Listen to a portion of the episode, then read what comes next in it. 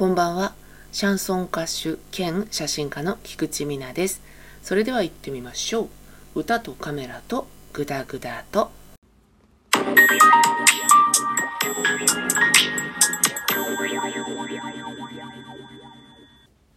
徐々にね、あったかくなってきまして、3月も下旬になってまいりましたけれど、皆さんいかがお過ごしでしょうか？私は相変わらずリスタートライブ再始動ライブに向けて準備を重ねているわけですけれども4月の2日ですよ。流れるように今告知に入ったんですけどね。4月2日です、えー東京の JR 総武線が走っております平井という駅から徒歩7分くらいのところにある小さなカフェです。カフェさくらというねカフェで私の2年ぶりですね。約2年ぶりのライブ。リスタートと銘打ちまして再始動ライブということでお送りさせていただきます。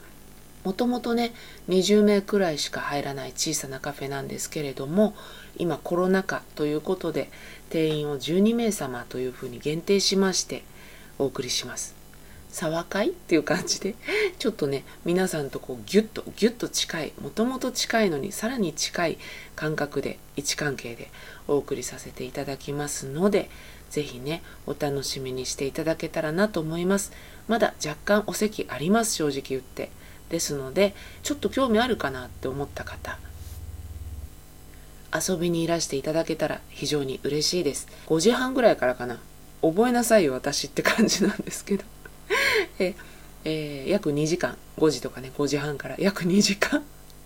やります、えー2800円プラスドリンク代ちょっとかかってしまうんですね。それぐらいの料金で開催させていただきます。詳しい告知は私のホームページ菊池美奈シャンソンで検索していただくと出ますのでそちらで。もしくは、えー、とツイッターそれから、え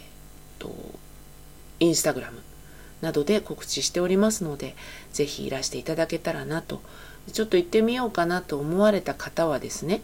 えーこのラジオトークでも結構です。ツイッターでも結構ですので、メッセージをいただけましたら、私必ずや目を通しておりますので、いらしていただけたらなと思っております。ぜひぜひよろしくお願いいたします。実は今日ね、ラジオトークの収録をしよっかなと思ったらですね、祝200回っていうね、ポップアップが出たんですよ。私どうも200回頑張っていたらしいです。やるやん結構やるやんっていう感じですけれども ぐだぐだ喋ってきた200回ですけれども本当はね実はプラス1回やってるんですよ。ラジオトークはね一応ナンバリングして第何回っていう風に皆様にもね分かるようになってるんですけどいつぞやのね大晦日かなお正月かな臨時に配信しましてそれはナンバリングしないでやったのでプラス1回という形になっております。時々ね配信ができなくなっちゃったり機材のトラブルとかね私の体調の問題とかで、えーちょっとお休みせざるを得なかったりした時もあるんですけれどもそれでもね懲りずにやってきた自分を一応まあようやっとるやないけと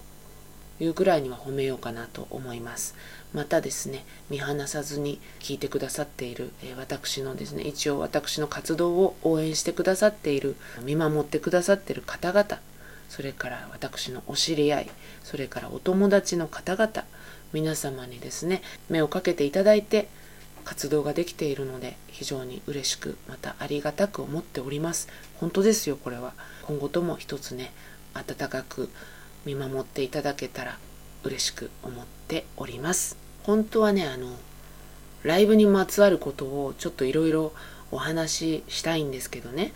言えることと言えないこととまあ言えないことと言えないことととかもあるので、えーライブが終わったらいろいろね言っていこうかなと思っているんですけどね。じゃあ何の話を今週しようかと言いますと眼科に行ってきまして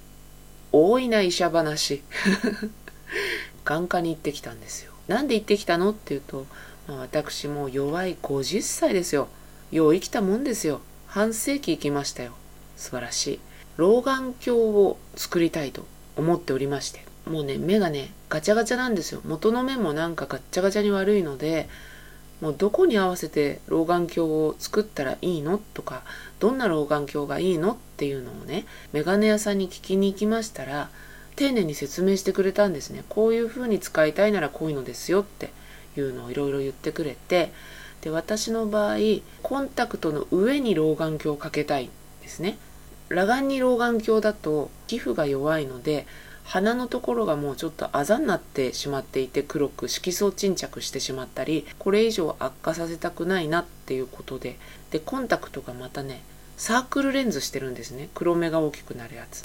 なのでそのレンズをつけたいっていうのもあってそしたらですねちゃんとそのコンタクトとかねそういうものの度数をもう一度測ってもらってどんなメガネがいいかっていう処方箋を持ってきてくれた方がいいかなって話になったので眼科に行ったんですよ。で眼科で説明したんですけどパードゥンっていう感じの顔をされまして結構特殊なオーダーらしいんですね。で元々の目がひどい近眼なんですよ。0.1ない。ほんとひどい近眼でそこに卵子も入っていてでステロイドを飲んでるってこともあるのかどっちかの目にちょっと白内障も入っちゃってるんですよもう。それを遠近両用の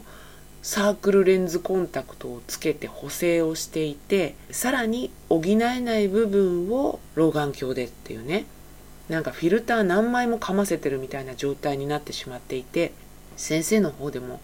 うーんっていう感じだったんですが結論としてはもう一度そのコンタクトの度数を強くしてみてでダメだったら老眼鏡のメガネの処方箋を作りましょうっていう話になったんですね。でその時にですね検査技師さんなのかな看護師さんなのかちょっと分かんないですけどその方が「遠近のコンタクトでサークルレンズなんてあるんですか?」って「どこのですか?」ってすごい興味津々で聞いてくれて現物を持ってたので「ここのです」って言って教えしたんですよ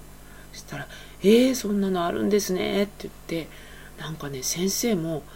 遠近でサークルレンズなんてあるんだね」って言ってたんですよって言われてちょっとねふふふんっていう感じでした。いいですよねサークルレンズって老眼になったらもうできないって思いますもんねっていう話でね。私ね